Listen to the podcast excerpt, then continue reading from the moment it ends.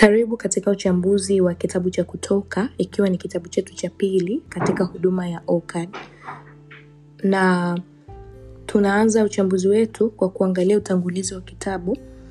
Uh, kitabu cha Kutoka ni mwendelezo wa simulizi iliyoanzia kwenye kitabu cha Mwanzo.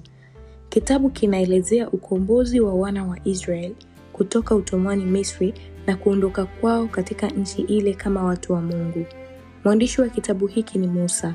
Kitabu hiki kinaonyesha matendo makuu ya Mungu aliyowatendea wana wa Israel kwa kuwatoa katika nchi ya utumwa ya Misri. Pia kinaelezea Israeli kufanyika taifa teule la Mungu. Kitabu cha Kutoka chote kina mambo ambayo ni taswira ya ukombozi wetu katika Agano Jipya.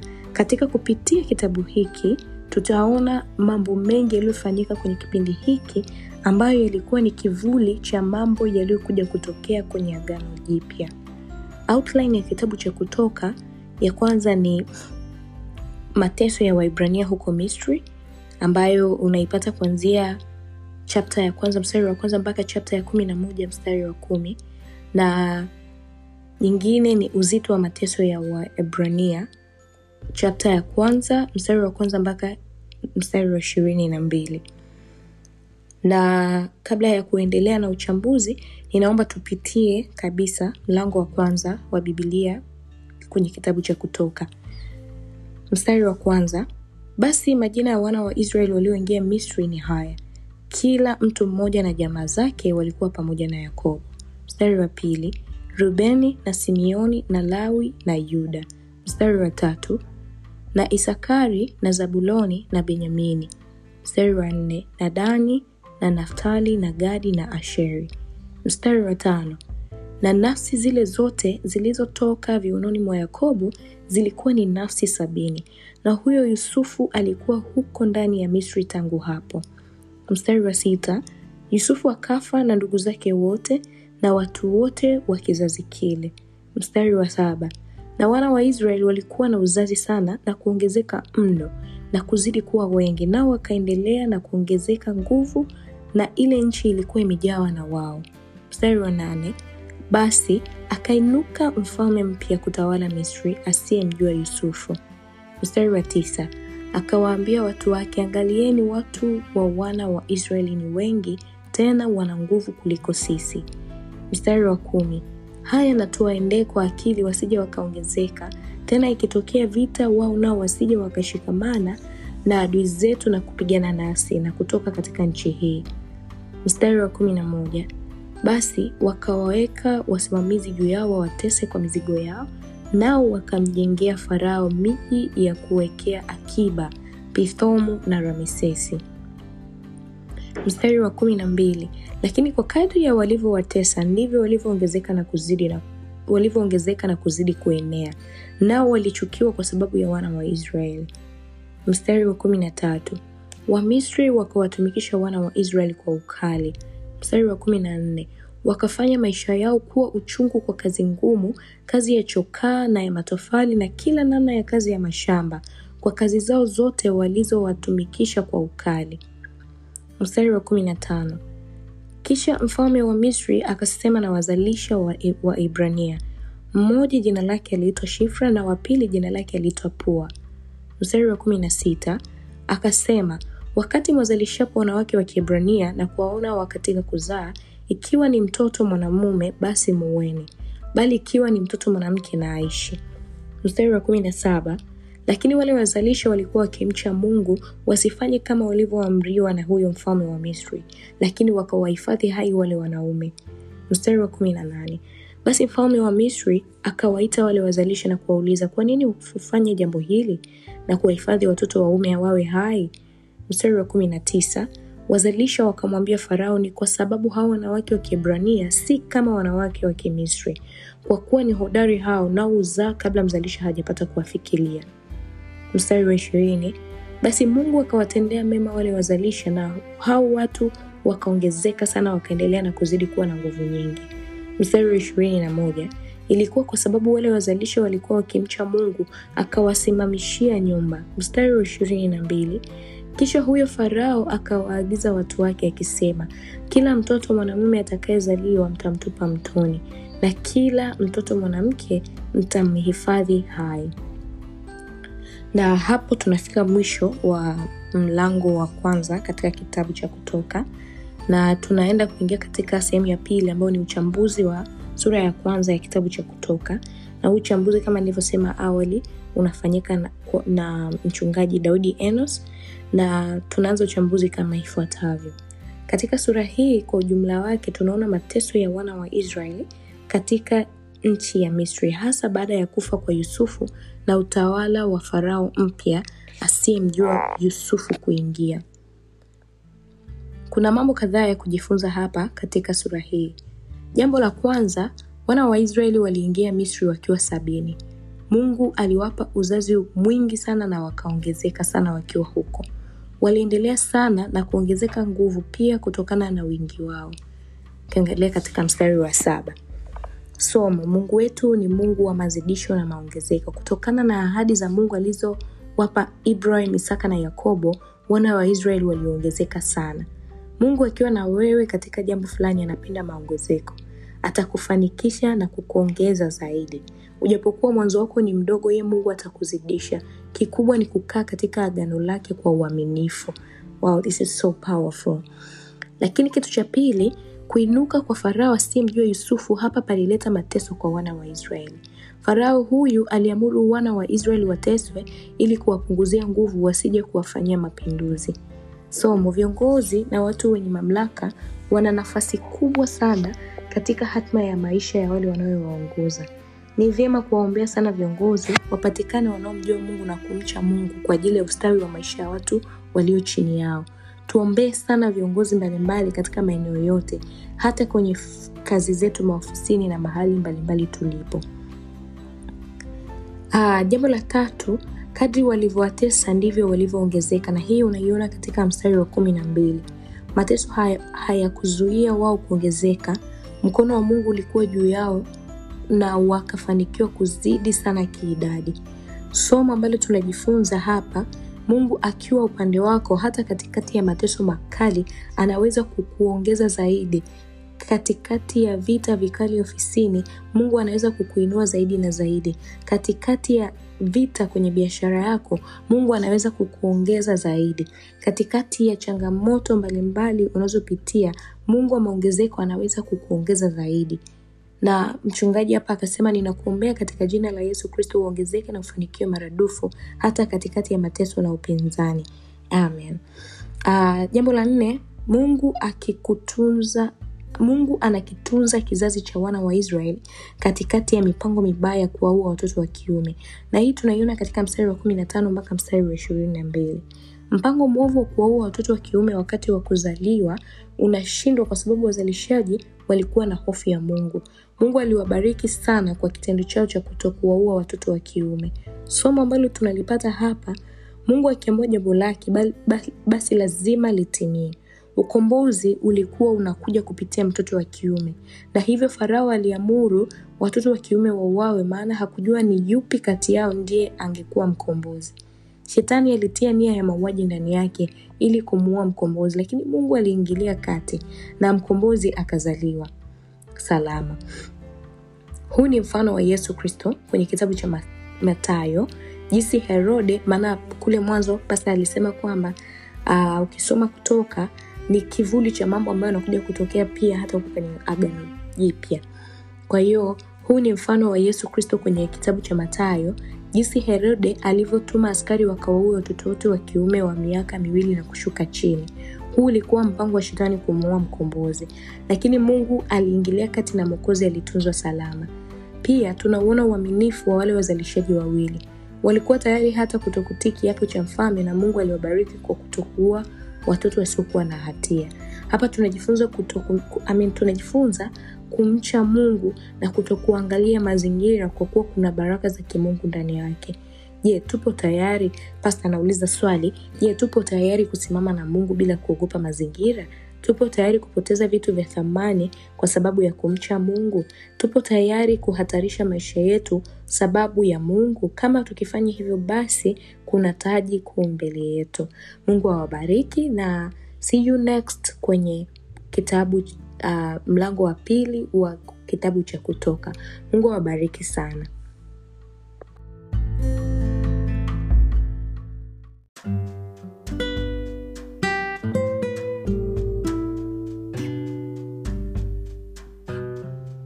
Bwana Yesu asifiwe. Ni siku nyingine tena tunaendelea na kitabu chetu cha Kutoka mlango wa pili, na tuombe kabla ya kuanza. Bwana Yesu, tunakushukuru, asante kwa ajili ya nafasi ya upendeleo, asante kwa ajili ya nafasi ya kujifunza neno lako ambayo umetupa, mfalme wa amani.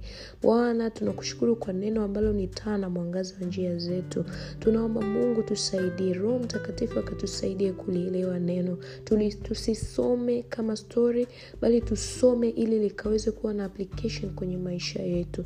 Tunakushukuru kwa kuwa ni mwema na ni mwaminifu. In the name of Jesus pray and believe, amen. Tunaendelea na mlango wa pili na mstari wa kwanza. bibilia inasema mtu mmoja wa nyumba ya Lawi akaondoka akaoa binti mmoja wa Lawi. Mstari wa pili, yule mwanamke akachukua mimba akazaa mwana, na alipoona ya kuwa ni mtoto mzuri akamficha miezi mitatu.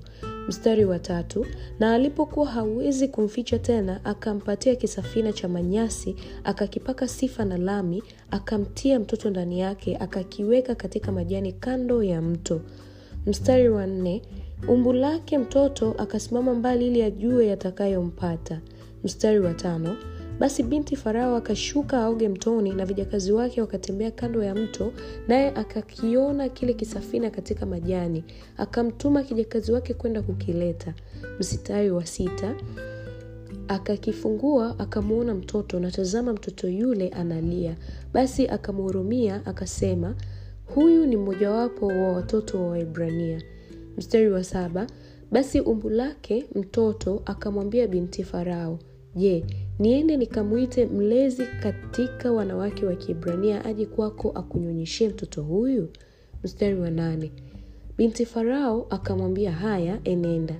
Yule kijana akaenda akamwita mama yake yule mtoto. Mstari wa tisa. Binti Farao akamwambia, mchukue mtoto huyu ukaninyonyeshee, nami nitakupa mshahara wako. Yule mwanamke akamtoa mtoto akamnyonyesha. Mstari wa kumi.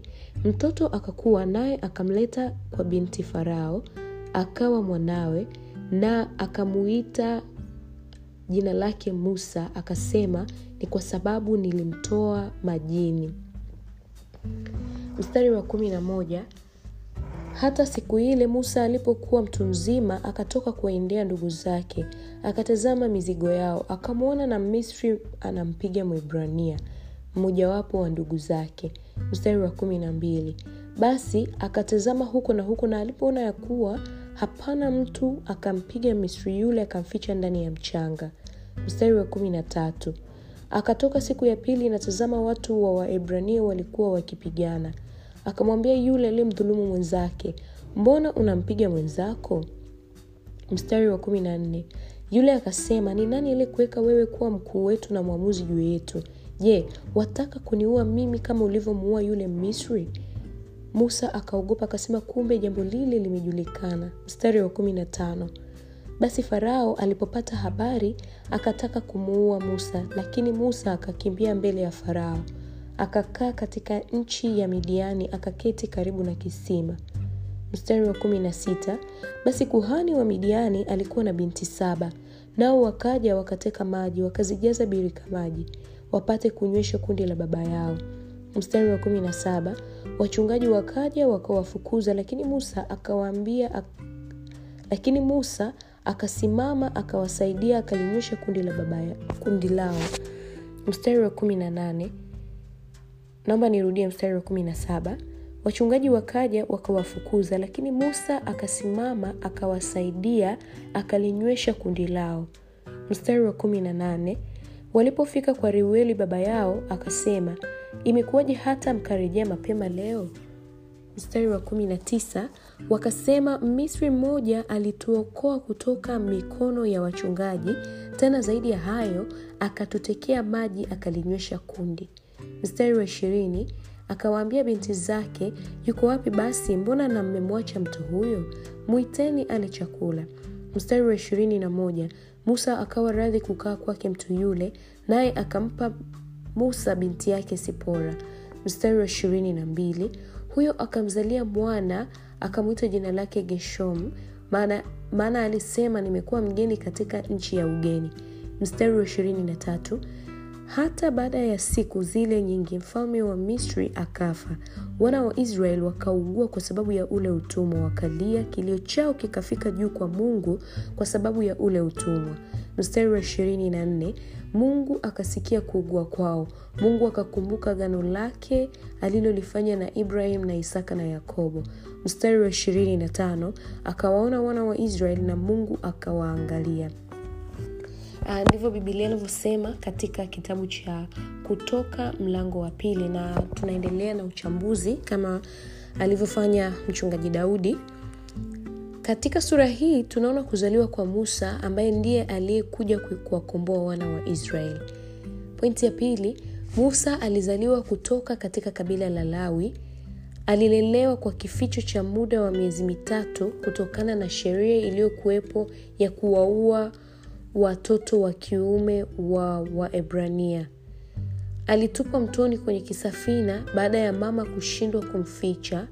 Mungu akamwokoa musa kupitia binti farao aliyeshuka mtoni kuoga. Kwa uongozi wa mungu tunaona musa anarejeshwa tena kwa mama yake na kunyonyeshwa huku mama yake akilipwa mshahara kwa kumnyonyesha mwanaye bila binti farao kujua kuwa yule mama aliyemnyonyesha mtoto basi ni mama halisi wa mtoto. Musa baada ya kukua alipelekwa kwa binti farao na akawa mwanaye na akapewa hilo jina la musa na huyo binti farao. Musa alilelewa ikulu ile ile ambayo farao aliagiza watoto wa kiume wauawe mpaka alipokuwa mtu mzima. Samari ya somo hapo juu kusudi la mungu haliwezi kuzuilika. Njia za mungu pia zipo juu sana kuliko njia zetu na mawazo yake yapo juu sana kuliko mawazo yetu. Namna mungu alivyosababisha musa akalelewe ikulu ambayo ndio hiyo hiyo iliyotoa amri ya watoto wa kiume wa kiebrania kuuawa inatupa somo kuwa mungu wetu ana nguvu sana. Mungu wetu hafungwi na sheria za wanadamu kusudi lake halizuiliwi am, na amri za kibinadamu. Akiamua, akiamua jambo basi linafanikiwa kwa utukufu wake mwenyewe. Ukisoma mstari wa 11 mpaka 15 utaona jinsi ambavyo musa alimuua misri na habari zikafika ikulu. Hivyo farao akataka kumuua musa. Ilibidi musa akimbilie midiani kwa miaka 40 akakaa huko. Neno la mungu linatuonyesha kuwa musa hakutaka tena kujifurahisha na anasa za ikulu. Badala yake kiu ilikuwa ni kujiungamanisha na watu wa mungu na kuwaletea ukombozi. Lakini wakati ulikuwa bado na ulikuwa bado wa yeye kuleta ukombozi unaweza kuona katika matendo ya mitume mlango wa saba mstari ishirini na tatu mpaka ishirini na tisa na waibrania uh, mlango wa kumi na moja mstari wa ishirini na nne mpaka wa ishirini na tisa. Tukirejea mstari wa 16 mpaka 22 tunaona maisha ya musa alipofika midiani ali, anawasaidia binti za kuhani wa midiani na kisha kupitia msaada huo anakaribishwa nyumbani kwa kuhani wa midiani na anapewa mke wa kuoa ambaye ni sipora. Mungu alikuwa akiongoza hatua za musa licha ya kuwa alikuwa ugenini huko midiani. Tunapomalizia sura ya pili tunaona mfalme wa misri anafariki. Wana wa israeli wanamlilia mungu kutokana na mateso yale wanayoyapitia na kilio chao kinafika mbinguni kwa mungu na ndipo analikumbuka agano lake alilolifanya na baba zao mungu ni mwaminifu. Hata kama utapitia katika mateso kuna wakati wa yeye kukutoa katika mateso hayo.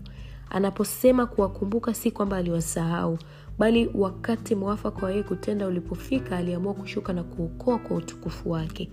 Usichoke kumwomba mungu. Unapokuwa kwenye hali ngumu usiache kupaza sauti yako kwake kuna wakati maalum wa mungu kukusikia na kukuokoa kabisa.